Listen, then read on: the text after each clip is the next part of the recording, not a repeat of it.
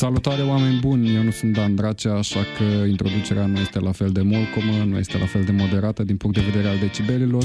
Dan lipsește azi, iar eu, ca un adevărat James Milner de la Tackles, intru unde mi se cere, iar astăzi sunt la mijloc și asigur tranziția pozitivă, sper eu. Bun, trecând peste metaforele astea fotbalistice, vă reamintesc faptul că ascultați Tackle Show, podcastul Tackle despre fotbal european cu focus pe cel britanic, nu și astăzi însă. Astăzi suntem în perioada de pauză pentru meciurile naționalelor, așa că vom diviza topicurile între Naționala României și Premier League. Dar nu sunt singur în studioul Tananana, am doi invitați uh, aici unde înregistrăm cea de-a 63-a, cred, ediția emisiunii, sper să nu mă înșel.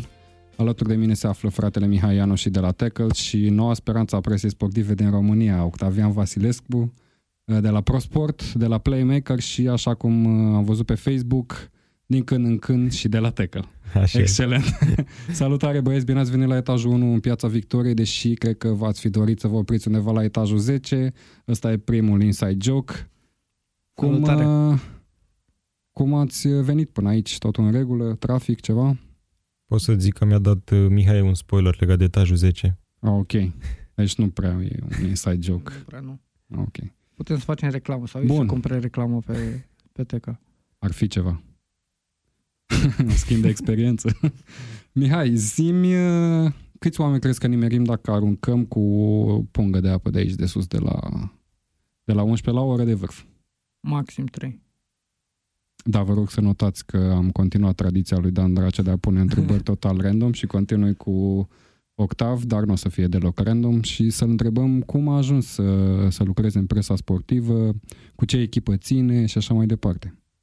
Mm, echipa din Anglia, Echipa din Anglia, bineînțeles. Liverpool. Ok. Și legat de presă, cumva de mic mi-a plăcut treaba asta. Bine, ca cred orice jurnalist am încercat să fiu fotbalist, nu mi-a ieșit, așa că am decis să intru în presă. Uh, am mers la facultatea de jurnalism și m-am gândit în primul an să îmi caut și ceva de practică, pentru că cumva stăteam degeaba în facultate. Uh-huh. și asta aș sfătui și pe cei care mai aplică acolo. Am fost prima oară la adevărul la un interviu, mi-au spus că o să mă mai caute, nu m-am mai căutat. Oh. După Aviz, aia am da. început să trimit tot felul de mail-uri și mesaje pe Facebook către aproape, cred, toate redacțiile din București și mi-au răspuns printre, mi-au răspuns trei și una a fost ProSportul. Mi-au dat numărul lui Andru Nenciu, redactorul șef, am vorbit cu el și m-a chemat a doua zi să ne vedem la fostul sediu, în Nerva Tren. Și ce ai spus? Deci aviz amatorilor, dacă vă dă afară pe ușă, intrați pe geam. Insistați în continuare. Mai avem niște prieteni care trebuie să insiste mai mult în anumite zone. De acord? Da.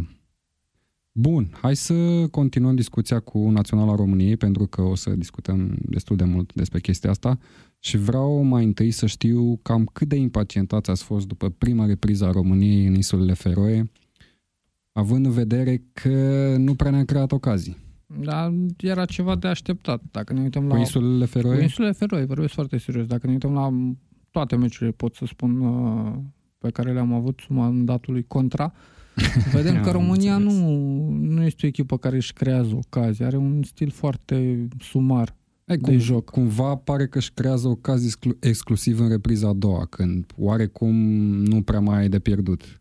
Dar nu jucam, dar nimic, absolut Nimic. nimic. nimic în prima repriză. E un mister. Da, e, e îngrijorător și în prima repriză circulația mingii în Feroe, cel puțin, m, a fost, um, știi cum spunea Dan Dracea în, în podcastul trecut despre City, exact ca la handball, uh, o circulație deloc pozitivă, mi-amintea cumva de naționala lui Iordănescu, care plimba așa cu talent mingea dintr-o parte în alta, fără să pătrundă în careu. Și, uite, hai să ne uităm pe statistici. Uh, insulele Feroe, 7 driblinguri reușite din nou, 78% procentaj de reușită în meciul cu România. Tu În îți dai România seama- 4 din nou, dintre care unul singur în prima Deci repriză. am ajuns să cu insulele comparăm Feroe. statisticile României Nu, au ajuns să ne cu bată cele- și din punct de vedere cu statistic. cele ale insulei Feroe, care sunt zero, adică nu există în fotbalul, Da. e mult spus profesionist, dar a, acolo am ajuns. Nu, iar asta se întâmplă în momentul în care nu ai o idee tactică, nu, nu, nu știi cum trebuie să joci, nu primești de pe bancă indicații înainte de meci, în pregătirea de meci. Îți intră, tu doar alegi 11 jucători, îi trimiți pe teren și ce-o fi, o fi. Asta se vede clar. Și strici, haida, haida. Haide, haide, da. hai da, hai da, da, bun asta. Am mi Sau s-a în părut ulterior că intrarea lui Mitriță în repriza a doua a rezolvat oarecum meciul. Nu, da, a rezolvat individual, pentru Da. că Mitriț e un jucător care își face diferența. E Exact. calitatea lui principală. Are, în meciuri cum sunt cele cu echipe gen Feroe, Malta și așa Dar mai departe, mai- ai nevoie de oameni care să fie foarte creativi. mai la mijloc. repede, mai repede de atât mă așteptam să văd poate o schimbare a sistemului. Asta mă aștept de la un antrenor. Nu Păi, neapărat Cred că l-a schimbat, dar cu Norvegia. cu Norvegia. Da, Și la pentru ce? 1-0. Da. Și s-a văzut cât de Și- da. prolific a fost uh, această mutare. Da, până la urmă, uite că neochezul nostru a livrat un gol și un asist în cele 20 de minute jucate în insulele Feroe și ulterior ne-a și salvat cu Norvegia. Ne putea fi mai bine, dar până la urmă cred eu că e un rezultat meritat și hai să mergem uh, mai departe către meciul cu Norvegia. Uh, Pe Național Arena a fost un rezultat care ne-a dat speranțe în repriza a doua, cel puțin până în prelungiri și ne-a îngropat până, până la gât în minutele de prelungire de fapt. Noi pe la masa presei acolo eram, jubilam pentru egalarea Spaniei Care a și venit. în, da, în, în Suedia și imediat cu celălalt ochi am văzut cum Sorlot ne pune în vinclu cu capul. Destul de trist. Uh, trebuie remarcat recordul de aproape 30.000 de spectatori pe arena națională, un public format uh, majoritate de copii sub 14 ani, cu câte un însoțitor la un grup de 10, sigur, depinde de ce primar și-au găsit pe acolo. Atmosfera a fost excelentă din punctul meu de vedere, iar uh, copiii au fost un real exemplu pentru cei care se tot bat cu pumnii în piept că reprezintă interesele naționale și susțin uh, naționala peste tot în lume, în România, în tribune, cu tricouri negre și pe de altă parte, uite că ne aduc suspendări și ne atrag suspendări și critici internaționale. Um, și uite, ne întreabă Ion Alexandru câți dintre copiii ăștia care au fost în tribune cu Norvegia vor veni și cu Suedia. Foarte puțin, probabil. Uite, eu am stat de vorbă cu un domn care venise cu vreo 20 de copii de lângă Suceava, de la Cajvana. Mamă, Și e ceva de mers, probabil cu... cam 8 ore mi-au zis că au autobuzul. făcut. Deci mă îndoiesc că vor veni și la meciul următor. Hai, cred că înțeleg unde bate Ion și anume faptul că, ok, federația a avut o inițiativă extraordinară, a reușit să monteze atâți oameni să-i aducă pe stadionul național până la urmă la un meci la care eram în teorie suspendat și acum înțeleg oarecum și frustrarea norvegienilor care nu se așteptau la un stadion cu 30.000 de oameni în condițiile în care eram suspendați. Uh, Da, federația a avut o inițiativă extraordinară și a lăsat intrarea liberă copiilor, ok, uh, asistați de câte un adult. Uh, Cred că nu vor veni pe arena națională mm, copiii ăștia, nu pentru că nu ar fi dispuși să vină, pentru că nu se vor oferi bilete copiilor. No, eu cred că problema e mult mai amplă, ca un copil să vrea să vină la stadion, ca un părinte să vrea să, să-și aducă copilul Da. la stadion. Cred că, în primul rând, fotbalul intern ar trebui să livreze ceva calitativ. Iar la noi, fotbalul intern se vede că cu puține meciuri prin Liga 2, unde chiar este un spectacol fotbalistic și în, în tribună, restul Da. este un mare circ, atât din punct de vedere uh, al fotbalului jucat, cât și al asistenței din tribună. A, dar până la urmă vorbim despre echipa națională, nu de o Da, echipă dar sunt de niște club. copii care trebuie învățați să meargă pe stadion, trebuie Da. da. învățați să practice fotbalul, că și acolo avem o problemă. Și practic spui că faptul Adică că cultura- adulții nu mai acceptă acest fotbal Nu că nu mai accept, dar nu nocirlă. mai au pentru ce, da, nu mai au pentru ce. Și atunci de ce să-mi duc copilul pe național arena un, cu un stadion gol să văd un meci care se termine 0-0 uh, slab calitativ? Da. Și atunci uh, meciul național e cât? Sunt, uh, nu știu, 10-15 meciuri pe an? Cât, câte meciuri jo- dispută acasă naționala? Pe acolo. Pe acolo, Cred că da. cu Nations League Cu s-a mai acum, mărit da, un clar, pic. uh, s-a mai mărit numărul. numărul. Uite, Deci acum jucăm... E greu. Plus am că jucat ora, septembrie, octombrie, da. ora, ora a fost foarte uh, Înaintată, înaintată. Adică dacă nu... Uh, Bine, asta nu ține de noi. Nu, știu că nu ține de noi, dar dacă nu uh, uh, era interdicția cu suporterii mari, nu știu câți copii ar fi venit de bunăvoie la o oră atât de înaintată să vadă România-Norvegia. Așa e. Mihai, spune-ne cum s-a văzut uh, din fața micului ecran de data asta meciul, pentru că noi am fost pe stadion.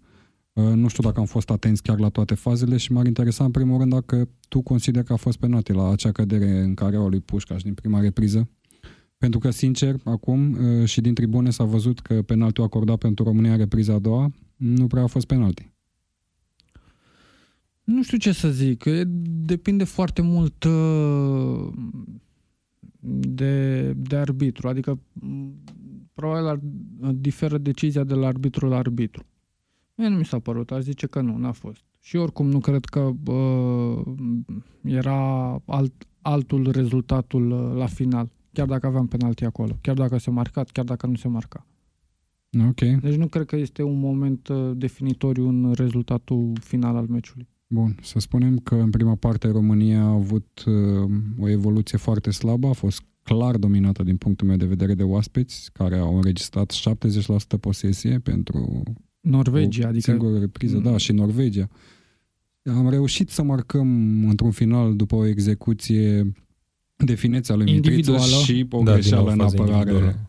în apărarea norvegienilor. Să spunem că era singura șansă a norvegienilor ca să uh, meargă mai departe către, către Euro 2020. victoria. Da, victoria. Adică Și ei, de aceea, după ce am marcat noi, au rămas undeva la trei fundași în apărare, totul se miza pe atac, iar noi pe contraatac nu am reușit să le punem... da, Mă rog, Și nu au- am reușit să marcăm, că Ei și problemele după am gol au pus. luat mingea da. și au fugit imediat la centru ca să Exact. mai înscrie o dată. procentual, cred că uh, la 1-0 pentru România, Norvegia, nu știu, avea 5% șanse să se califice, să, să mai păstreze șanse de calificare. Deci, în condițiile date, tu să nu ai un plan bine stabilit de joc pentru astfel de momente, spune multe. Crezi că, sau credeți amândoi, uh, vă pun amândurora întrebarea asta, contra a gândit meciul oarecum și din punct de vedere strategic, având în vedere că Norvegia avea nevoie neapărat de victoria, România în teorie putea să mai spere și cu un egal, dacă a gândit meciul din punct de vedere tactic ca prima repriză să stea în expectativă, ceea ce s-a și întâmplat până la urmă. Da, el și înainte de meci a declarat că dacă încheie dubla asta cu 4 puncte e foarte ok, rămâne cu șanse, adică cumva ne-a pregătit pentru abordarea asta. Da. Mm, Da, nu trebuie știu, să e spunem păcat că- cumva, fiindcă acum că o să avem un meci care chiar e decisiv, adică PSG Din trebuie punct- să-i bați neapărat, n-ai altă variantă. Din punctul meu de vedere, eu cred că contraface un joc al, al cuvintelor uh, mai bun decât jocul din teren arătat de România și uh, tot amână momentul culminant și meciul decisiv și uh, se folosește de rezultate pentru a își crea o imagine cât mai bună și a rezista cât mai mult pe banca tehnică, iar uh, cel mai probabil uh, calificarea va fi ratată matematic după un meci cu Spania, Da, Și e posibil atunci- să o împingă și până în atunci ultima etapă. vă, va ieși la televizor și va spune ne-a Da, bătut Spania, ne-a ce bătut puteam Spania. noi să facem mai mult. Ceea ce nu Aceeași este situație adevărat. ca în cazul lui Pițurcă cu Olanda. Ceea ce nu este adevărat.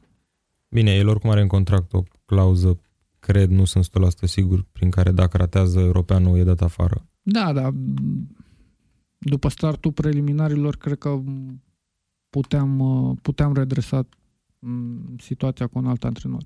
Bun. Și ne uităm, fac paralela, nu știu cum ai tu în desfășurător acolo, fac paralela la Under 21, unde vedem cu totul și cu totul altă echipă care are o idee de joc, care un, Da. un, își creează un stil propriu, care atacă.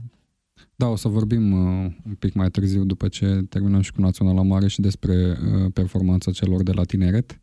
Dar uh, înainte de asta hai să pu- punem puțin lupa pe acel scandal, semiscandal, de la penaltul executat și ratat de Pușcaș, ulterior înjurat de toți uh, cei trecuți în neființă prin gurița antrenorului contra.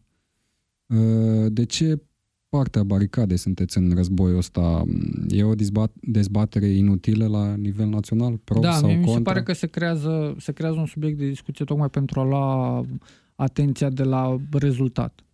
La fel uh, ca și ca și ieșirea lui Contra, care oricum ar fi trebuit sancționată. Adică s-a vorbit, s-a Ok. okay. întrebat e bine, nu e bine, dar nu s-a luat nicio sancțiune la, la adresa lui.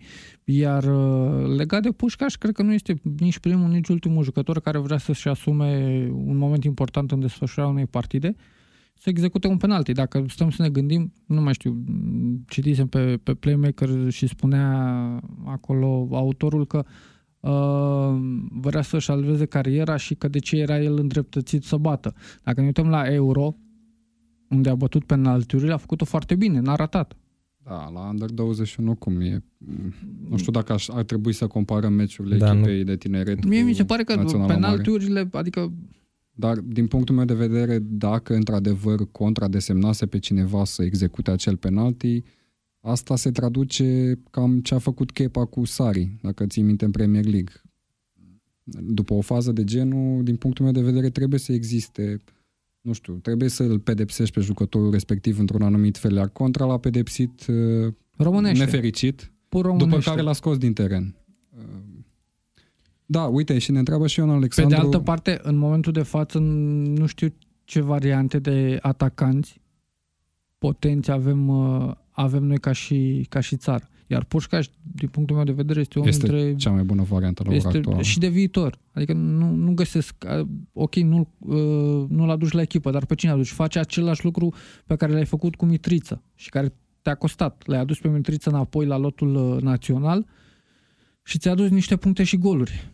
Riști să faci același lucru cu Pușcaș, care până la urmă a vrut mie mi se pare o, o dovadă de curaj.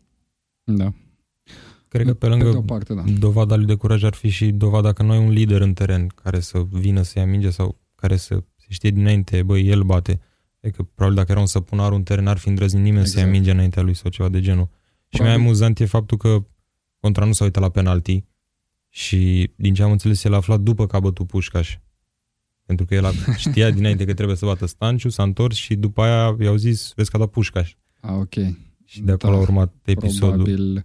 Bine, acum și în, uh, trebuie să luăm în considerare și miza meciului și tipul de Bine, nu știu, înjurătura lui nu e, naționalitate adică care suntem. la Da, noi da. e- e fotbal e o obișnuit. Pe de altă chestie parte- la ordinea zilei. Exact, în, în fața televizorului o facem Pe de oricum. altă parte, el a ratat penaltiul la 0-0, n-a ratat penaltiul la 1-0 pentru România. Să zici că se putea face 2-0 și meciul era închis. Dacă era închis la 2-0. Cum a fost Stanciu cu Deci, Muntenegru în Da, preliminarele de eu de mondial. asta spun că se creează un subiect pentru a lua atenția publicului de la rezultatul final și jocul Da, echipei. dar în importanța momentului, gândește-te că era cam prima ocazie a României să facă ceva. Uh, După cum am spus, nu mi se pare că a fost penalti, a fost, am avut noroc că ni s-a dat penalti și cu tot acel noroc să și ratăm cu Norvegia care era deja peste noi. Da, Era e- destul de și, dificil. Și dacă înscriam atunci Norvegia, tot ar fi venit peste noi. Probabil avea mai mult timp să marcheze golul, golul al doilea, din Da. punctul meu de vedere.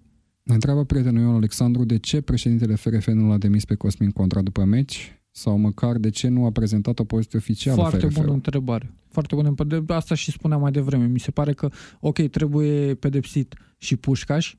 Nu, uh, neconvocarea nu este o variantă pentru că ai nevoie de el. Dar Da. uh, trebuie să găsești o variantă prin care să, să-i arăți că nu, nu a fost în regulă ce, ceea ce a făcut, dar și, și ceea ce a făcut contra. Este Da, de trebuie, tu ultima trebuie să speță. fii un exemplu până la urmă ca antrenor și în niciun caz nu trebuie să încurajezi Acum, cum zic, astfel de Până comportament. la urmă, na, uh, fotbalul a fost și este un sport destul de bărbătesc și astfel de ieșiri au loc peste tot, nu, nu ne ascundem după deget. Dar în halul, uh, în momentul respectiv și în halul, uh, halul ăla a fost ieșire de, de mahala. Da, nu cred că se discuta un asemenea subiect acum, să zicem, 10 ani. Da. Adică până la urmă îl avem în fotbalul românesc pe Gigi Becali de 15 ani, 20 de ani, nici nu mai știu. Bine, l-am avut pe Grozavul la Botoșan care luase pe Golovca la palme pe bancă. Deci Nu, ce a dar făcut contra... întrebarea este foarte, foarte bună și pertinentă. Da, a lui Ion. într-adevăr, poate din partea FRF-ului ne așteptam toți la o reacție, mai ales având în vedere că după numirea lui Burleanu la FRF Era foarte simplu. s-a mers pe un suflu nou, o altă imagine, Pe alt fel o de rebranduire comunicare. a- Uh, se unei putea rezolva instituții- totul foarte simplu printr-o, printr-un comunicat de PR în care uh, federația se, se delimitează de gestul lui contra și o amendă. Și totul se... Adică nu, nu mai aveai ce să-i mai reproșezi federației. Bun. Că uh, nu puteau să-l dea afară pentru că ar fi motivat că e un moment prea important pentru națională în, spre finalul calificărilor, cu șanse Da. teoretice și... Clar, e un puțin exagerat să cer demisia unui antrenor după Nu, o dar o înjurătură. amendă și un comunicat... Uh, Da. Dar ar fi fost elegant. Exact. Nu, nu, Și- nu ar fi fost elegant, ar fi fost profesionist. Ne uităm ce se întâmplă în Bulgaria. După un caz de rasism, Da. da, care a fost uh, dezbătut la nivel mondial, președintele federației și-a dat demisia. Adică s-a luat totuși o acțiune. Bine, i-a cerut premierul să-și dea demisia. Da, ceea ce nu prea e ok nici asta, sincer. Adică implicarea politicului în fotbal nu e o linie pe care UEFA sau FIFA să meargă la nivel internațional. Ba chiar din În potrivă. mod oficial nu o să-ți comunice UEFA sau FIFA chestia asta. Nu. La, în spatele cortinei cu siguranță este. Există. Ok, dacă tot suntem în zona discuțiilor astea ipotetice, Johan Daniel ne chestionează cu privire la eventualele variante de înlocuire a lui Contra de la postul de antrenor al echipei naționale. Pe cine vedeți voi favorit și cine credeți că ar fi potrivit? Pentru că sunt două chestii total, total diferite. Octav? Cred că, în primul rând, înainte de un selecționer ar fi trebuit adus până acum Mircea Lucescu cumva în staff sau Pe Să post de fie acolo director cu ei, tehnic da. ceva, nu? Adică clar ar ajuta foarte mult. Și ca antrenor e dificil la ora asta. Tot Dan Petrescu cred că ar fi o variantă, poate chiar Hagi, dar sunt greu de adus, adică fiecare are proiectul lui. Cred că asta ar fi cea mai ok variantă, să ai un Mircea Lucescu în spate și un antrenor cumva care să vină cu un suflu nou. Nu știu, poate A. un Dică, cum a fost Rădoi la Under 21. Eu nu sunt de... Spune-mi. Da, voiam să spun că trebuie să privim momentan și miza uh, postului respectiv. Cine ar veni la o națională a României oarecum în degringoladă? Uite, ai dat exemplele lui Dan Petrescu sau lui Hagi. De ce aș pleca de la clubul la care, nu știu, ori sunt pe primul loc, ori îmi construiesc generații întregi de jucători, ca să vin la echipa națională să fiu tot timpul sub lupa presei, inclusiv în ceea ce E- privește corectitudinea ideilor din punct de vedere gramatical și așa mai departe. Cred că principala problemă și cu contra a fost că uh, federația a numit un antrenor care nu a avut performanțe. El ce a Da. câștigat uh, Cupa Ligii. Cupa Ligii, nu? A, nu, a luat cupa cu petrolul. Cupa cu petrolul și atât. Bine, a luat mai Cupa Ligii cu a antrenat cu în La Dinamo. Liga totuși. Da, a bătut Barcelona pe cam nou. Da, ok. A, asta este factorul Nu, dar mai decisiv. zi un antrenor în afară de Mircea Lucescu cu succes la mm, Dar nu, nu știu, nu zic în, Mircea în top Lucescu, eu 5 nu zic de campionate Mircea din Lucescu, Europa. zic de contra. Vorbeam de contra. Da. Ce, ce performanțe a avut el ca antrenor, astfel încât să, să fie considerat... Uh, A antrenat la Liga pe Hetafe și cum a zis Da, mă. Octava, a bătut pe Barcelona. Bine, a fost cumva o chestie de imagine atunci. Era și cerut de public și chiar de o parte a presei. Da. Nimeni nu mai suporta pe Down și era cam Da, singurul la cerut îndemână. pentru- era cerut un antrenor român, nu era cerut contra în mod direct, n- nu zicea nimeni aduceți-l pe contra.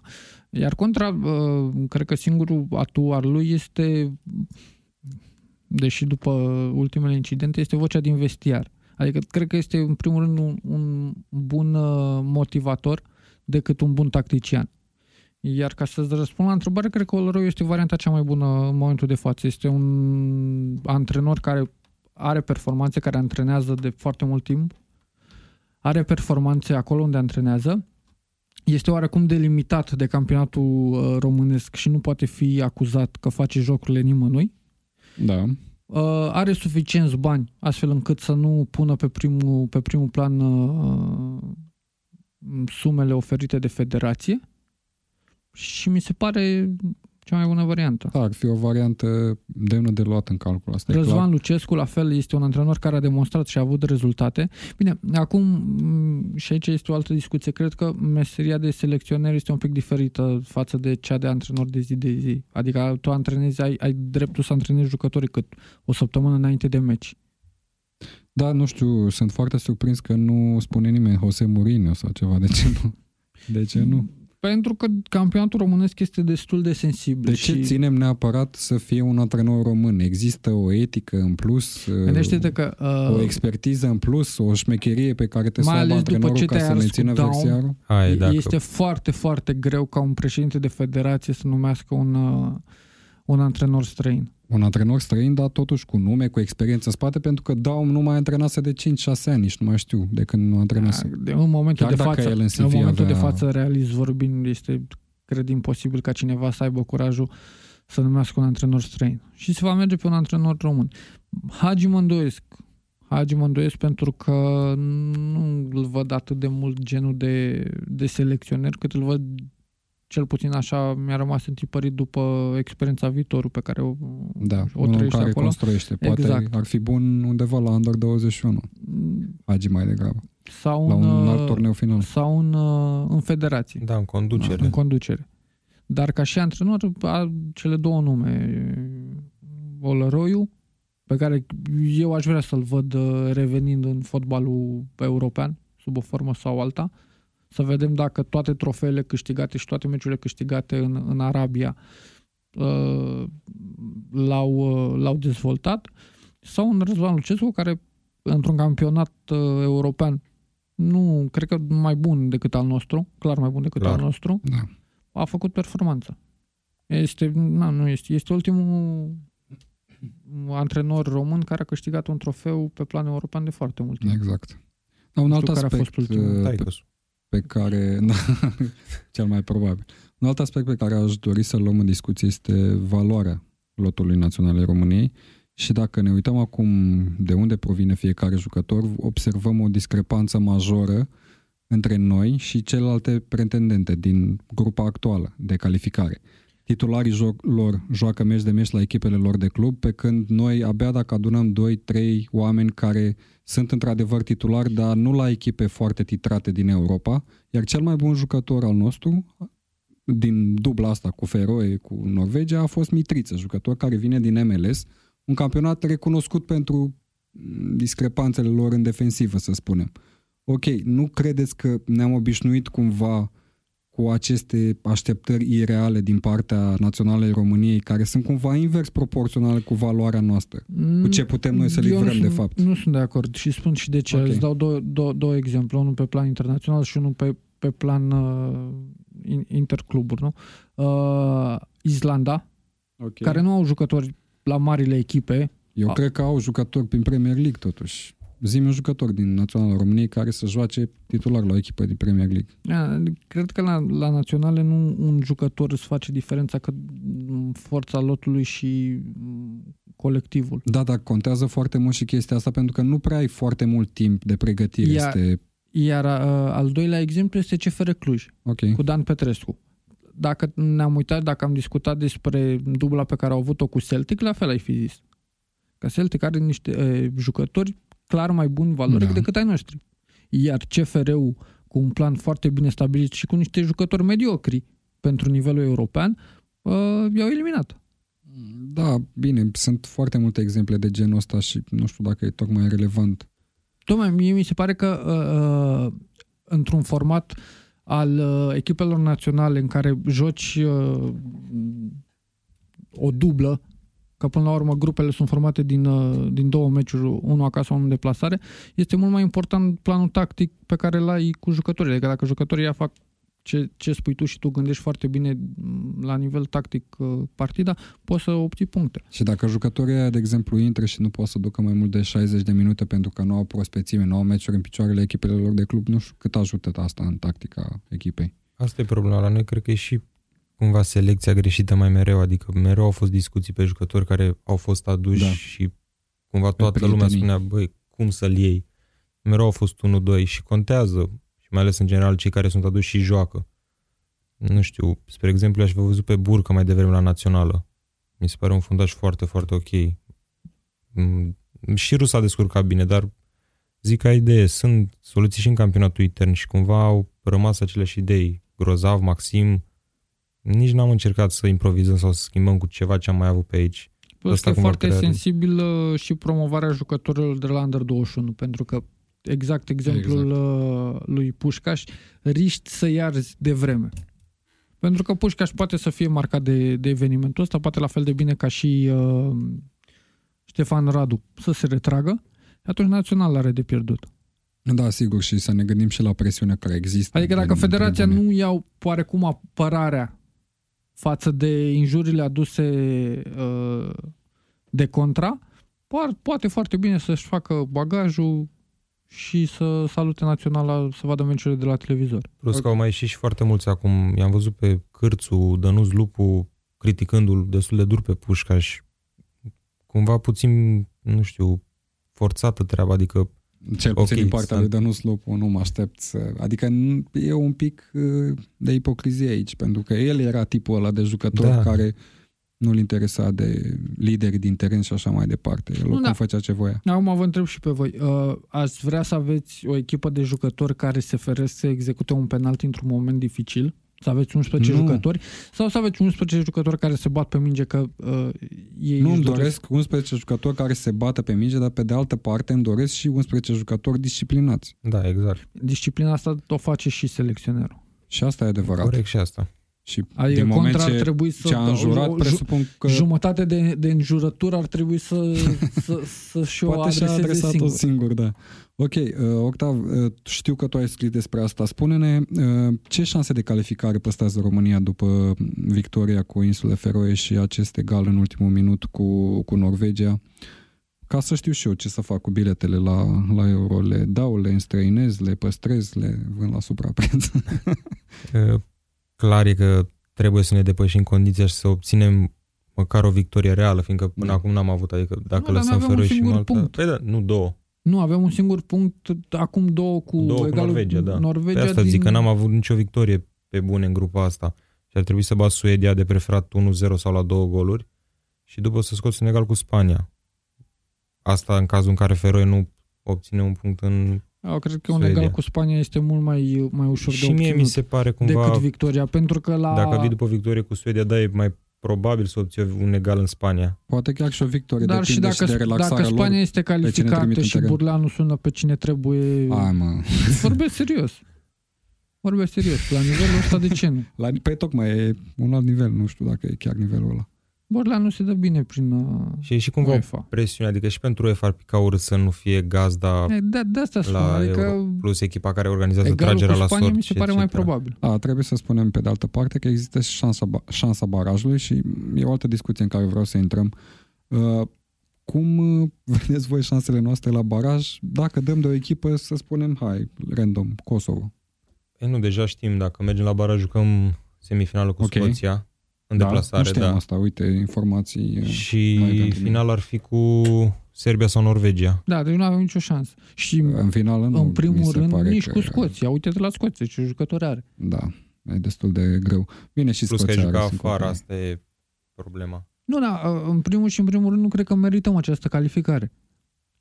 Asta e clar, nu, nu merităm calificarea și, și, să ne calificăm printr-o alandala șanse la un european, să rămânem cu contra și după să ratăm în continuare, să nu ne dezvoltăm din punct de vedere al echipei naționale, eu cred că ar fi un minus. Un minus mai mare decât ratarea unui european. Ok, revenim la chestii inflamatorii. Ce spuneți despre criticele norvegienilor la adresa publicului și totodată despre plângerea pe care Federația Norvegiei a depus-o referitor la faptul că meciul s-a disputat cu public? A la Mourinho. Mourinho era genul de antrenor care făcea astfel de, de declarații și muta oarecum presiunea pe alte subiecte decât cele de pe teren. Da, mi se pare și că cred că au fost asta au și făcut. destul de malițioase, adică ambii antrenori și principalul și secundul au fost destul de duri cu un public care până la urmă, frate, erau sub 14 ani, copii. A, eu nu, Și tu să-i acuzi că aveau, nu știu, ieșiri Da, da, doar că ei, necontrolate. ei nu au știut chestia asta, acum nu e apăr sau, doamne ferește, Ok. altceva. Dar tu să te urci în avion știind că vei juca pe un stadion gol și să aterizezi uh, și să afli că vei juca pe un stadion cu 30.000 de Mie- suporteri, Mie nu mi se pare că e un pic uh, tricky. Da, e tricky, dar pe de altă parte nu poți Da, să ieși faptul public că au spus că au făcut, și să că au te- urlat și că... te umpli un pic asta de penibil. da, asta e pentru că sub tu până orice la urmă ești critică. profesionist, iar tu ca jucător, antrenor, orice ai fi, om care activează în sportul ăsta, ideal ar fi ca tu să joci în fața unui public. Către asta se tinde, nu către suspendări. Iar faptul că ai jucat în fața unui public și 30.000 de copii până la urmă, Pentru Norvegia, trebuia să lase pentru deoparte Norvegia era un avantaj. orice- Dar nu cred că Nu ei știu nu dacă era știau că avantaj. se joacă, că nu vor fi copii în tribună, adică Se știa, da. biletele s-au vândut, m, nu știu, Bine, prima oară nu- s-au n-au fost anunțat bilete, au 10.000, fost, da, mă rog, uh, invitații, invitații. listele. Prima oară s-a scris despre 10.000, după aia 20.000 și ultima tranșă a fost 30.000, adică au și totuși oameni în federație care se ocupă de chestia asta. N-ai cum să nu știi că vin zeci de mii de oameni. Da, eu și eu pun declarațiile celor din Norvegia pe seama frustrării, pe seama faptului că poate au simțit că este aproape victoria, mai ales după evoluția din prima repriză și în sensul ăsta poate ar fi descuzat. Pe de altă parte, merg în partea aia la suedezi care s-au plâns deja de faptul că este posibil ca în România să existe remarci rasiste în tribune și scandări rasiste pentru că s-a mai întâmplat în trecut uh, și mi se pare ridicol pe de-o parte și lipsit total de respect pentru adversar. Um, E tot un soi de jor da. psihologic și ăsta. Bine, am văzut o declarație... Dar nu poți să declar chestii de genul fără să ai informații clare. În România, nu știu dacă au fost suspendări pentru rasism, Asta cum s-a întâmplat, s-a întâmplat în Bulgaria. Da. Pe noi ne-au suspendat pentru că au intrat aia pe teren. Și au făcut spectacol. Nu, nu pentru voi, remarcele care nu au fost rasiste din tribune, au fost remarci xenofobe. Pentru că publicul nostru are ce are cu maghiarii. Da? Am citit o declarație a uh, șefului securității echipei naționale din Suedia, nu mai știu exact unde a vorbit, și a spus, și cred că e destul de clar și a vrut să transmită, sunt șanse mici să întâlnim un pericol în România, dar în cazul în care se va întâmpla ceva, vom lua măsuri necesare exact. și etc. Astea sunt declarații de PR, trebuie da, să exact. se asigure să, să declare așa ceva, pentru că asta e meseria lui. Adică noi, România, să presupunem că mâine jucăm în Anglia. Trebuie să spunem că, băi, dacă ăia, uite, jucăm pe stadionul Chelsea, dacă ăia cumva au remași rasiste, frate, eu ies de pe teren, nu mă interesează. Este o presiune nouă Probleme pe care cred că sunt peste tot și, nu știu, nu mi se pare elegant. Da, sunt niște jocuri de culise care, cu care ne-am mai confruntat până acum și mai ales din partea nordicilor. Eu cred că urmează din ce în ce mai mult să, să vedem uh, Și au fost, gândește, gândiți-vă că au fost jucători din naționala Norvegiei, care, de Suediei, care au declarat asta. Forsberg și Quaison. Noi ieșim de pe teren dacă auzim remarci rasiste. Au fost cum, și întrebați. Cum mai... Au fost și întrebați. E, da, da. Uite, asta s-ar putea să ai dreptate, pentru că depinde de unde citești informația respectivă. Dar nu știu cum își dau ei seama suedezi fiind care sunt remarcile alea rasiste care sub nicio formă nu vor fi scandate în limba engleză, ci în limba română. Nu, Sau se referă la sunete onomatopeice, ca să mă exprim uh, literar. Da, nu s-au referit la asta, da, ok. Bun. Uh, uite, ne mai întreabă Ion Alexandru și e o întrebare excelentă din punctul meu de vedere. Care este mai bună, Norvegia sau Suedia? Și în cazul în care batem Suedia, câți români vin pe Vanda Metropolitano unde se va juca meciul cu Spania? Suedia pare cumva mai echipă decât Norvegia, par clar mai solizi, mai stăpân pe ei. Norvegienii păreau cumva mai mingicari. Au și câțiva jucători mai creativi, da, dar Suedia e clar o echipă mai mult mai dificilă. Uităm ce au făcut și la ultimul turneu final Suedia, nu? Au avut da. un parcurs destul de bun. Da, mi se pare că au totuși o defensivă mai solidă față de norvegieni care au niște no-name cumva în apărare acolo. Um, Parcă sunt mai închegați, valorile sunt mai apropiate între titularii de la echipă față de Norvegia, care, ok, îl are pe Odegaard și pe King acolo în față, în rest jucători mai de în planul Eu cred că sunt două, două echipe și două naționale care, dacă te uiți în istorie, nu sunt foarte depărtate din punct de vedere valori. Nu. Și cred că diferă de la sezon la sezon, de la calificare la calificare, forma pe care o au jucătorii, antrenorul și uh, generațiile care vin din spate. Deci se calcă unele pe urmele celorlalte. Ok. Bun. Și am ajuns și la naționala noastră de succes, Naționala România Under 21, condusă excelent de Mirel Rădoi. După o înfrângere nemeritată, zic eu, în Danemarca, în care am ratat un penalti pe final de meci în septembrie, trupa lui Mirel dă o lecție de fotbal Ucrainei și Irlandei de Nord – în ambele meciuri noi am reușit rezultate de 3 la 0, rezultate de, ne- de neprezentare și ceea ce mi se pare demn de lăudat este faptul că am făcut chestia asta cu Ucraina, care din punct de vedere tradițional la Under 21 și în general la tineret scoate generații foarte bune, cu jucători foarte valoroși. Și cu mulți băieți care au fost campioni mondial la Under 19. Exact. Uite, aici se vede diferența, cred eu și uh, îmi spun părerea, se vede diferența antrenorului. Se vede clar că uh, acolo, de, de când, din momentul în care a venit și a preluat o națională conturată și formată de Iseilă, da. Mirel Rădoi a dezvoltat și nu a stagnat echipa respectivă sau a regresat, ci s-a dezvoltat și și-a creat un stil propriu. Uite, Mirel Rădoi poate fi o propunere destul a... de clară pentru echipa națională, mai ales pentru că o grămadă de jucători, cred că în jur de 6-7, deja au venit de la echipa de tineret de a... națională. Com- complet de acord, doar că uh, Mirel Rădoi cred că se gândește să nu facă pasul prea devreme. Da, și Pe... zis că el ar vrea să treacă chiar la o echipă de da, club după miza, experiența asta. miza e destul de mare. El s-a ars în momentul în care a venit la FCSB și a, a debutat ca antrenor uh, SARS uh, și a pierdut destul de mult. Da. Și cred că acum se bucură de momentul pe care și l-a construit el și vrea să ia pas cu pas în mod uh, corect și sănătos cariera de antrenor uh, pe care o are în față. Da, la tineret stă momentan pe 3 cu 6 puncte din 3 partide, Danemarca având punctaj maxim după același număr de meciuri. Suntem... Și uite-te cât jucători schimbăm. Adică Da, da, noi, da, ne da. pli- noi ne plângem la Naționala Mare de soluții, dar uite-te că la Naționala Under 21, ok, poate uh, valoric nu sunt diferențe atât de mari la vârsta respectivă, dar totuși rulăm jucători, de- dezvoltă jucători și promovează jucători. Da, și să vedem câți dintre jucătorii aia vin de la viitorul, de la Academia lui Hagi și așa mai departe. Foarte mulți. Am și văzut un într-adevăr, rațiu care a omul fost face foarte interesant. playmaker. Da, foarte bun rațiu, foarte bun. Da. Uite, uh, Iohan Daniel ne întreabă care sunt jucătorii pe care ați remarcat la meciurile echipei Under 21, dacă tot vorbim despre evoluții pozitive. Rațiu, da, în primul rând. Mm. Man, cam în nota lui. Deja Da. Cumva de certitudine. Man, se vede, da, se vede că e matur și că are foarte multe meciuri și la nivel de club și că e un pic uh, copt. Da.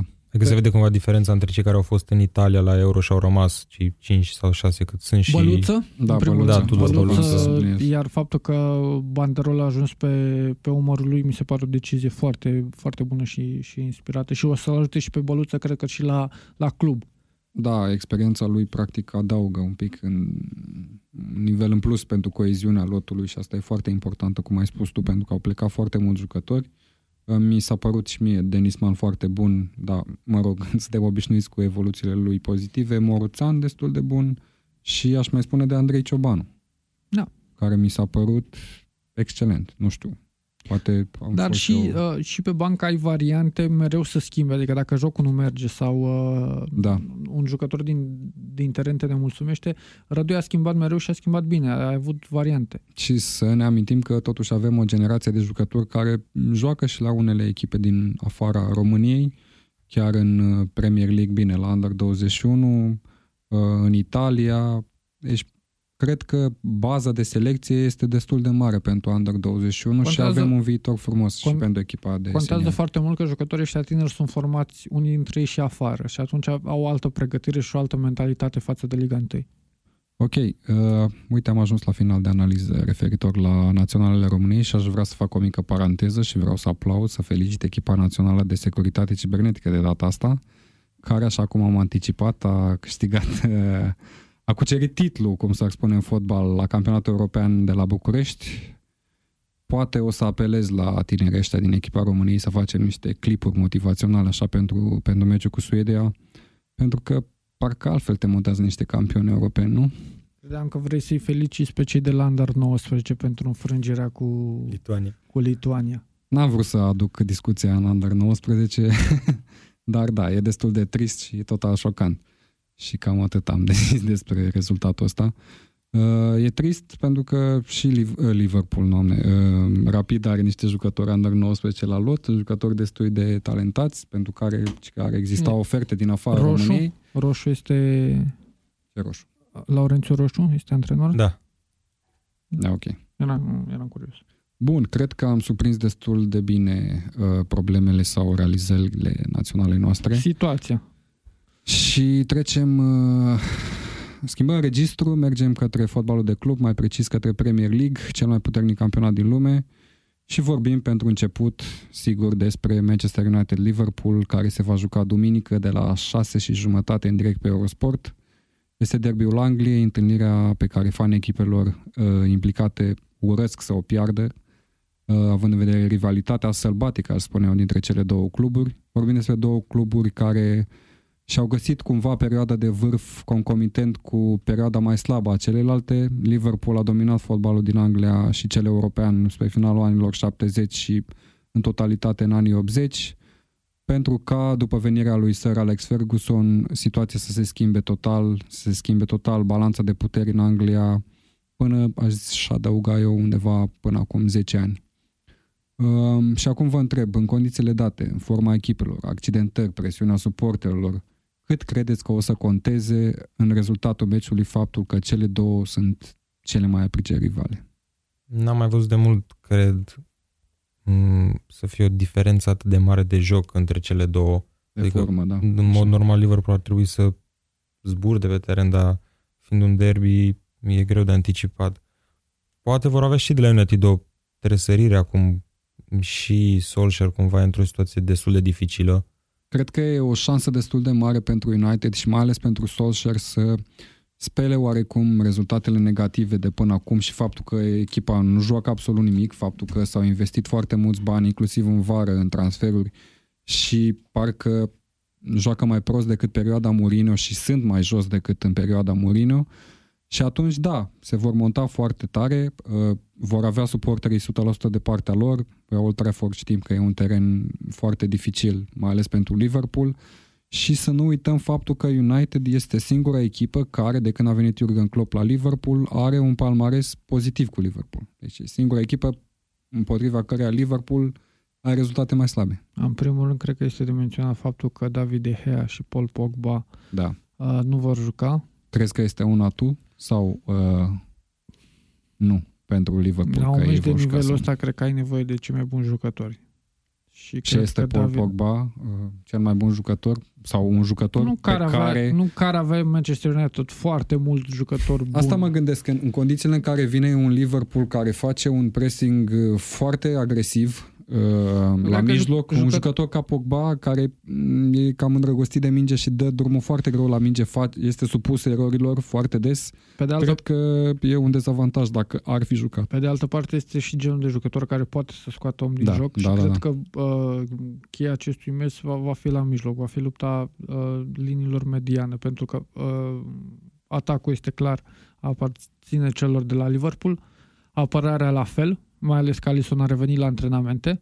Uh, Da, probabil va fi titular. Salah am văzut că deși avea o mică problemă, s-a antrenat separat, dar cred că va juca. Nu a Da, lipsit. a avut El- acea el problemă nu- de la Ciudri când, uh, mă rog, a fost el nu faultat și a lipsește și căzut pe glezne. ține morții să joace și Klopp îi face pe plac și îl, îl, îl introduce. Și cred că la mijloc uh, va fi bătălia finală, ca să spun așa. Este genul de meci în care uh, greșelile personale vor face diferența la final. Mai există și o presiune destul de mare din punctul meu de, ve- de vedere pe Liverpool care e aproape să egaleze recordul lui City de victorii consecutive în Premier Eu nu League, cred că chiar pe Old Trafford. eu nu cred că în momentul de față recordurile sunt uh, Iar uh, Liverpool n-a câștigat niciodată sub Jurgen Klopp pe Old Trafford. Eu cred Asta că e un situația, alt pas situația, destul din de clasa, important. situația din clasament și uh, următoarele meciuri, adică seria de meciuri pe care o are Liverpool, este mai importantă decât Da. recordurile respective, cred eu. Bun, hai să alunecăm ușor pe clasament cu vreo 8 trepte și dăm de City acolo. City va întâlni pe Crystal Palace uh, de data asta, coșmarul lor din sezonul trecut. Meci difuzat în direct pe Eurosport sâmbătă de la 7 și jumătate. Deci, practic, City joacă înaintea lui Liverpool. Liverpool știe deja care e rezultatul partidei uh, înainte să dispute meciul cu United. Credeți că dacă, de exemplu, City se va încurca cu Crystal Palace, Nu pot să-mi imaginez așa ceva. nu? Deși Crystal Palace uh, joacă destul de bine, uh, se joacă la Palace meciul, nu? Da. E, Da, da, da. City joacă în deplasare. Și probabil vom, a- vom avea o, o apărare pe două linii a celor de la Palace. Cred că City va câștiga fără emoții, mai ales că De Bruyne revine pe teren. Mm.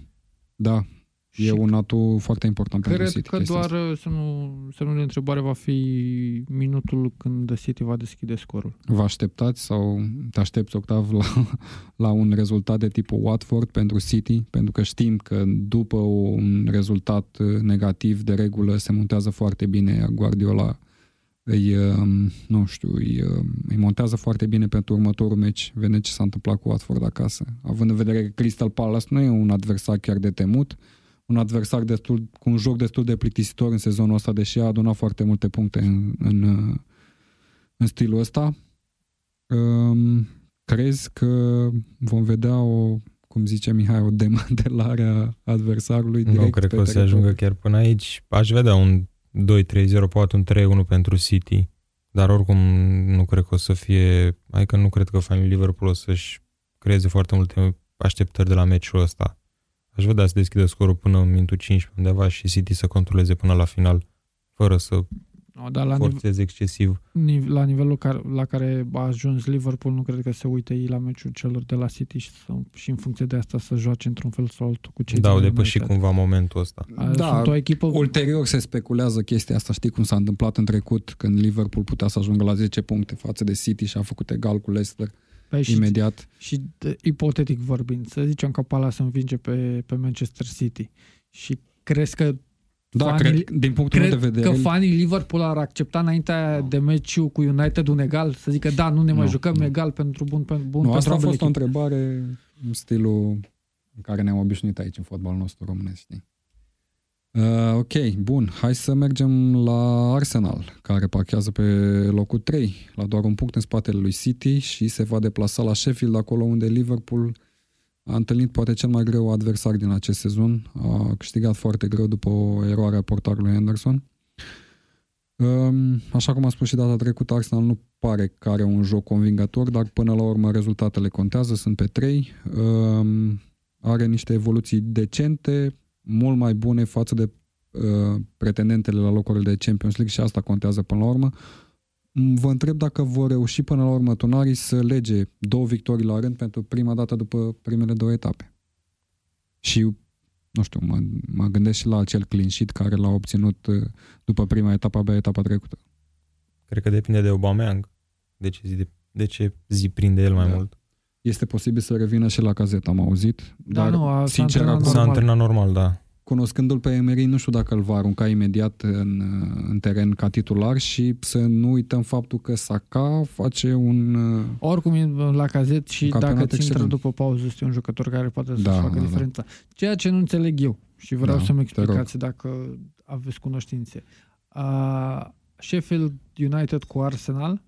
Uh, Sheffield are cotă 3,90 de victorie. Da, Uh, egalul are 3,75 iar Arsenal are 1,90 aproape 2 Uh, deci, la victorie. Adică uh, casele de pariuri Da, e ceva ciudat. Se așteaptă la un egal, probabil. uh, oferă o, o cotă destul de mare pentru victoria celor de la, de la Arsenal. Probabil legat și cumva de ce s-a întâmplat cu Liverpool. Da, și eu cred. Gândește că e un nou promovat, uh, nou promovatele s-au descurcat destul de bine sezonul ăsta cu echipele din... Din, Normal, din, te, te motivezi uh, foarte bine când joci cu top, cu susul top 6. clasamentului. Da, da, exact. Dar uh, Și am văzut ce a făcut cu Liverpool, o echipă care e foarte bine organizată, o echipă Plus- care nu i-a dat șanse să rămână plus în forma- Premier League și încă o să aibă probleme, pentru că nu are lotul la fel de extensiv și din punct de vedere valoric ca să reziste toate meciurile.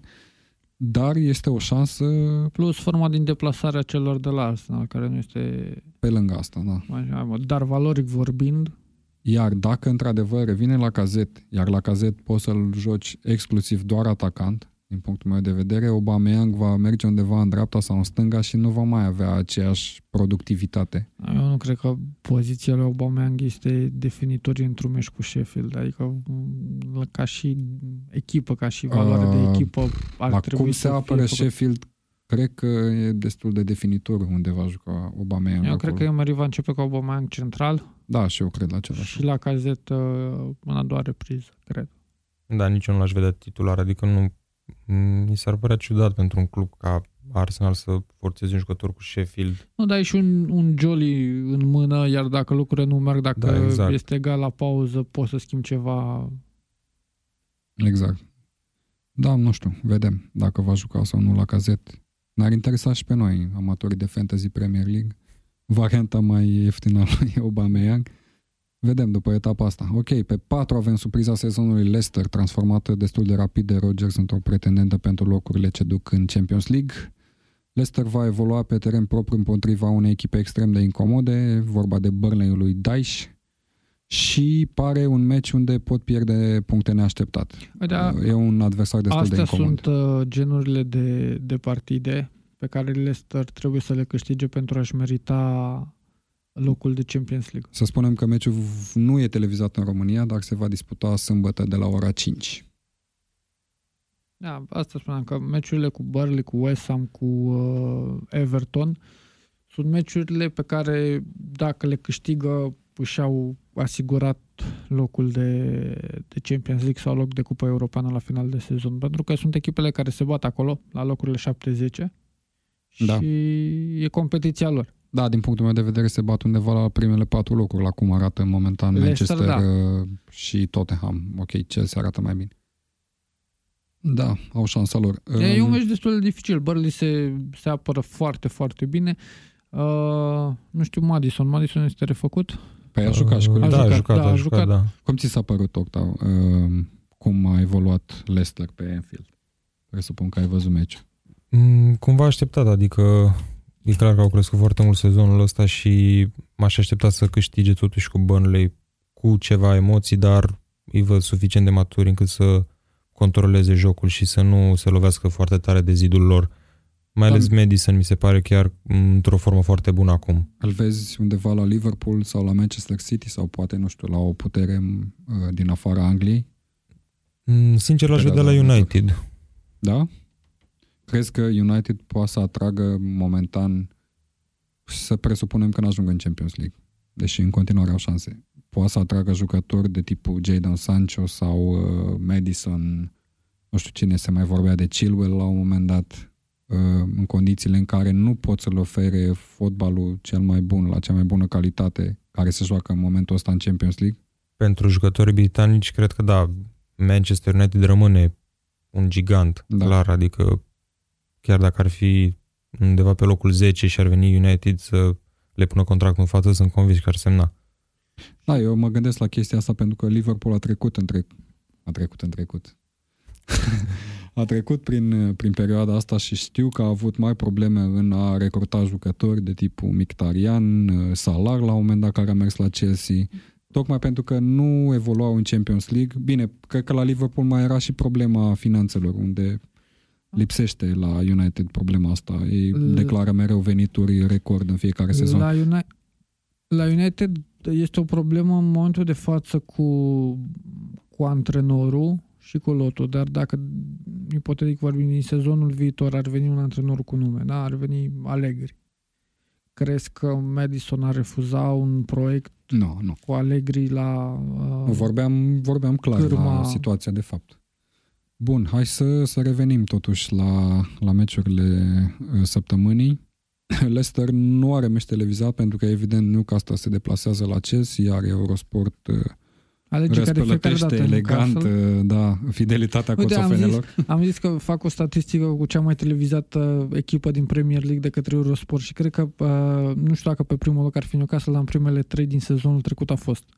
Da, Așadar, sâmbătă de la ora 5 vedem cum Newcastle încearcă încă o surpriză cu maxim 20% posesie, cumva pe acolo. Avem procentat 100% cu echipele din uh, top 6 sezonul ăsta. Nu, am jucat cu Liverpool. Mihai, am cum... jucat cu Liverpool. Ah, ok, da. da. Da, ați deschis scorul. Am adică o evoluție scor. destul de pozitivă în primele 15 minute pe Anfield. Cam ca România, așa. da, bine, bine, bine spus asta. Spune-ne, Mihai, uh, cum vezi meciul dintre favoritele tale din Premier League? Uh, un meci la o singură poartă și uh, Newcastle va juca pe contraatac ca de obicei, ca, ca toate meciurile pe care le, le dispută cu echipele mari.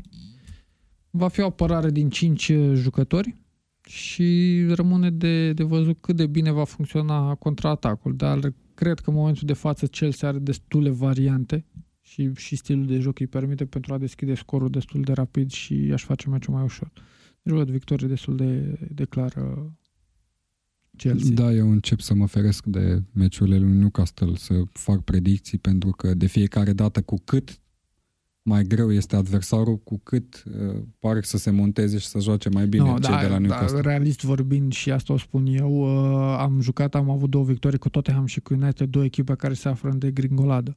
Da, adică... dar și două echipe, uite, United pe de altă parte a bătut pe Leicester și a bătut destul de clar. Leicester nu țin minte să fi avut o, o ocazie foarte evidentă. Deci, Iar Leicester a bătut uh, destul de clar uh, Newcastle. Iată.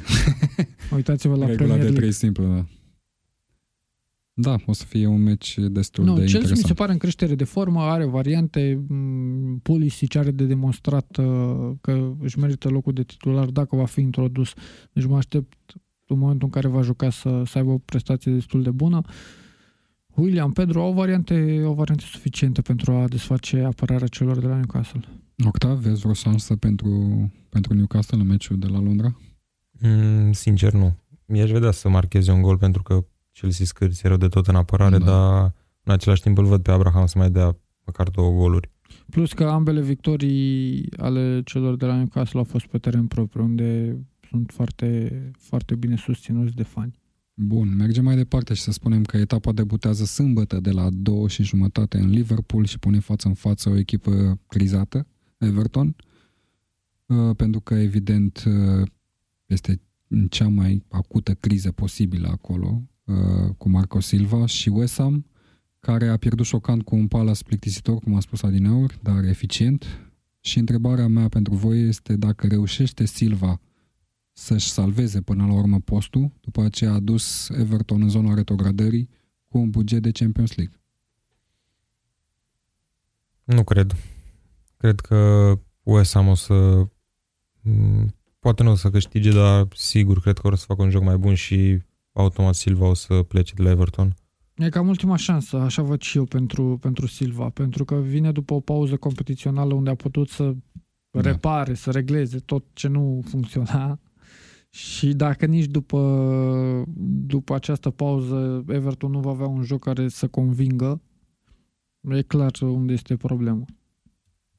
Ok, da, și mie mi Deși se pare văd, un meci greu de predicționat văd că aici.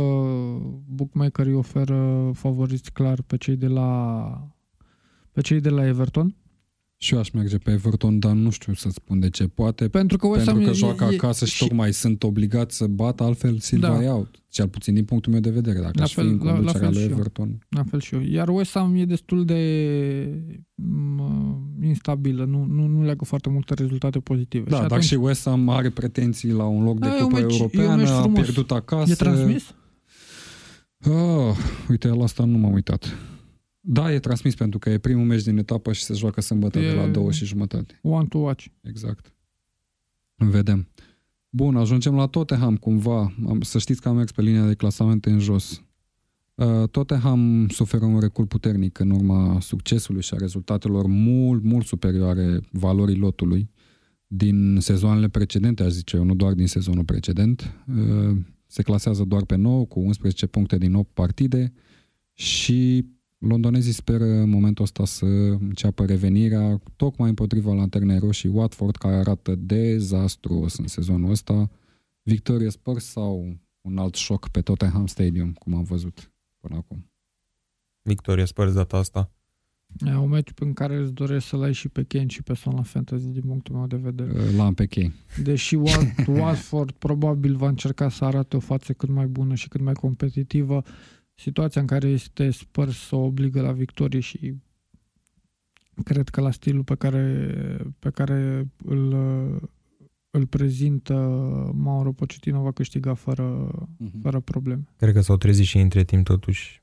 Ok, și-au luat niște bătăi destul de crunte, dar da, sunt cred probleme că destul de mari în de la capăt. Până la urmă, cândva trebuie să și câștigi, nu poți doar în continuu să pierzi cu echipe ca Brighton, de exemplu. Și da, întrebarea mea următoare pentru voi este dacă i-ați avea sau dacă ați avea posibilitatea să alegeți între Aubameyang și Kane la Fantasy Premier League, pe cine ați alege etapa asta? Etapa asta sau... Etapa asta. Kane. Kane. Dar Kane l-aș alege tot timpul. Adică nu... La ce a livrat până acum sezonul la... ăsta? Tot timpul l-aș alege. Și a și scăzut ca preț. A, ok, vorbim de formă, dar da. pe, per total la începutul sezonului, dacă mă pui să aleg fără să mă uit pe, pe program, ok. Bun, deci toată lumea e de acord, victorie clară pentru Spurs ar fi timpul, nu? Bun, mergem la Bournemouth cu Norwich, un meci de la care ne așteptăm la multe goluri, sau cel puțin eu mă aștept la multe goluri, ambele echipe ofensive, cu atacanți în formă, dar cu defensive extrem de firave. Norwich a început foarte bine sezonul, dar s-a stins pe parcurs, are doar 6 puncte. M-am rămas puțin șocat când am uitat în clasament și e pe penultimul loc. Uh, Eu nu vreau să da, cred că e vina lui Mihai oricum, pentru că din cauza ta, din cauza pareului cu Puchi, nu, nu s-a mai întâmplat da, nimic a, pentru am pariat că nu marchează cât 12, da, 12 goluri și după ce ai pariat tu, am impresia că a dat un gol sau n-a mai dat niciun, nici nu mai știu. L-a îngropat. Da, da, L-a da. îngropat, da. Deci un pronostic pentru meciul ăsta, Eu cred că tot sâmbătă la ora 5 se poate să dea cu un gol mai mult decât Norwich și să câștige. Deci clar îi vezi favoriți pe Bournemouth. Da, și mie mi se pare că sunt un pic mai clar acolo, cel puțin. Nu, au și variante în, atac, în față, da. au și un antrenor Wilson, mai, King, cu experiență mai mare în Premier League și, și atunci îi văd, îi văd favoriți. Eu cred că o să marcheze Puchi de data asta. Într-un final. A, cam fi timpul, da. Dar nu știu dacă e de acord Mihai, că se adună acolo golurile și după asta trebuie să stea prea mult cu emoții până la final. Bun, mergem la Wolverhampton cu Southampton. Un meci destul de interesant. Două echipe la fel, cu Uite, un da. joc ofensiv interesant, dar pe defensivă De la Wolverhampton aș vrea, m-am, chiar m-am uitat să transfer un jucător la, la Fantasy. Ca să e vorbim Adama puțin. Traore, spuneam. Nu, nu știu cât de titular este. Este destul de titular și joacă destul de atacant. Și cred că e și 6 milioane. Dacă nu Cred mă că înșel. da, a crescut puțin, i s-a mărit prețul săptămâna Este asta. posibil, o, da. o dată. Uh, da, mă uitam să transfer uh, și în afară de Jimenez, ok, și, și Adama Traore nu, nu prea văd jucători uh, ofensivi buni la, la fantasy, la, la Wolverhampton. Uh, îi văd și pe ei uh, uh, și-au revenit, au avut victoria imensă cu, cu City, îi văd uh, să înceapă să adună și ei puncte în, în Premier League. Southampton e o echipă drăguță, ca să fiu așa simpatic cu ei, adică Da. Estetică. estetică, dar nu, nu foarte pragmatică și nu, nu țin de, de golurile marcate și de punctele pe care le au Ai în timpul punctat meciului. perfect. Pragmatică. Și de îi văd favori pe cei de la Wolverhampton pentru că după vine meciul de, de Europa și își complică programul. Da, Da. da, cumva cred că și îi țintesc victoria asta în ideea că după o să aibă un program destul de aglomerat și sunt destul de... Au și moralul bun. Da, Da, da uite, uite, și după victoria asta cu De City. ce spuneai tu, Mihai, este de urmărit dacă într-adevăr, uite, Traore sau alții vor fi titulari, având în vedere că vine și meci de Europa, trebuie să ne dăm seama oarecum care sunt prioritățile celor de la Wolverhampton. Prioritatea, din punctul meu de vedere, trebuie să fie Premier League, chiar dacă joci în Europa, dar hai să ne gândim faptul că Wolverhampton a revenit după foarte, foarte mult timp în Europa și Da, nu se Poate pune e un problema cadou să pentru retrogradeze. Da, nu se pune problema, dar niciodată nu se știe în Premier League și având în vedere cum au început sezonul, la un moment dat existau cumva niște semne de întrebare pentru că erau prin zonă. Bun, ultimul meci al, uh, al weekendului, nu e chiar ultimul meci al weekendului din punct de vedere cronologic, ci doar uh, ca importanță ce mi-am notat eu aici în clasament. Aston Villa cu Brighton. O nouă promovată cu un Brighton destul de ciudățel de când a venit uh, Potter la, la conducerea echipei. Da, nu știu ce să Am spun. văzut o echipă care a demontat pe Chiar Tottenham. nu știu ce să spun despre meciul ăsta. E, o echipă, e un meci de 1x2, adică dar merita, nemeritat, orice echipă ar putea să câștige la fel de bine, se poate termina egal. Nu văd o favorită clară, poate ușor Aston Villa pentru că joacă acasă, dar în rest nu, nu văd diferențe. Da, și eu aș merge poate pe Villa pentru că joacă acasă și tocmai a avut un meci e, superb cu Norwich, a bătut cu 5 la 1 în etapa trecută. Dar, încă o dată, au fost două săptămâni de pauză Deci și și asta pentru contează. Brighton cred că este mai importantă victoria aici pentru că uh, ar elimina un pic din, uh, din presiunea luptei la retrogradare, adică să câștigi cu Aston Villa acum, deși Brighton nu, nu e acolo, nu? Nu e în clasament uh, pe ultimele locuri. Dacă țin Brighton minte. e pe 14 cu 9 puncte. Da, Nu. dar să câștigi cu o pretendentă la... Da, ar însemna mult pentru ar ei. însemna mult. Cam, cam da. Și eu i-am văzut pretendenți la, la locurile de care duc în Championship pe Brighton. Mm, Rămâne de văzut până la final. Cred că se definitivează cumva lupta în a doua Sau jumătate ambele a echipe returului. se închid și va fi un meci egal. Da. Prieteni, cam atât de la noi. Uh, Ne vedem pe site-ul tackle.ro și pe conturile noastre de social media. Mulțumesc, Mihai, mulțumesc, Octa, pentru prezența la emisiune și Mulțumesc te și mai eu. așteptăm. Mulțumim. Uh, nu uitați de newsletterul Tackle Show, Tackle Show, tackle.ro, care vine de regulă vineri dimineața. Sper că băieții să fie gata cu el până atunci. Tot atunci vom livra, uh, promitem, și acest podcast care va veni ori cu newsletterul, ori găsiți pe site-uri, pe Spotify, pe Apple Music, cam peste tot ne găsiți, practic. Mulțumim și prietenilor care ne-au uh, scris pe Facebook și care ne-au pus întrebări. Uh, Încercăm să răspundem tuturor de fiecare dată, deci continuați să, să interacționați cu noi. Uh, Nu știu, seară bună, o zi bună, o dimineață frumoasă, la revedere! Ciao! Pa, pa.